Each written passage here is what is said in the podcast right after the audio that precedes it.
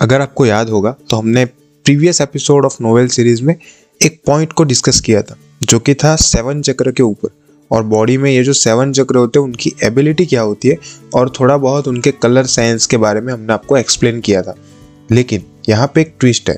इस एपिसोड में हम डिस्कस करेंगे एक और थियोरी के बारे में, जो कि चक्र से रिलेटेड है और काफ़ी ज़्यादा इंटरेस्टिंग इसलिए है, क्योंकि इसमें टोटल 114 चक्रस की डिस्कशन आती है। तो सबसे पहला क्वेश्चन तो ये होता है कि ये जो 114 चक्रस है, इनकी जो बेस साइंस है, जो इनकी बेसिक साइंस है, वो क्या है?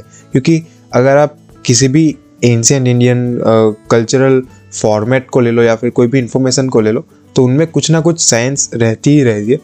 तो ये पर्टिकुलर 114 चक्र की जो साइंस है, वो क्या है? उसके ऊपर पूरा का पूरा डिस्कशन होने वाला है। और सबसे बड़ी बात, ये जो 114 चक्र है और जो सेवन चक्र है, उनमें डिफरेंस क्या है?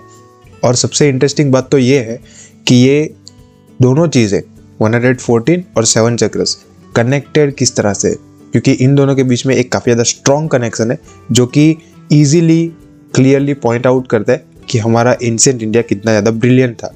तो इस पर्टिकुलर पॉइंट को अगर आपको अच्छे से समझना है, कौन सी ऐसी चीज़ें हैं जो कि शायद से आपको जाननी चाहिए आज के इस टेक्नोलॉजी के टाइम में भी और कौन सी ऐसी चीज़ें हैं जो कि शायद से आप मिस आउट कर रहे हैं एंशियंट इंडिया से। तो ये पर्टिकुलर पॉइंट पे अगर आपको अच्छे से इंटरेस्टिंग इन्फॉर्मेशन और फैक्टफुल ट्रस्ट वर्दी इन्फॉर्मेशन चाहिए तो आप हमारा मेन पॉडकास्ट देख सकते हो जो कि वेडनेसडे को रिलीज़ होगा यूट्यूब पे और मंडे को रिलीज़ होता है स्पॉटिफाई जैसे प्लेटफॉर्म पे।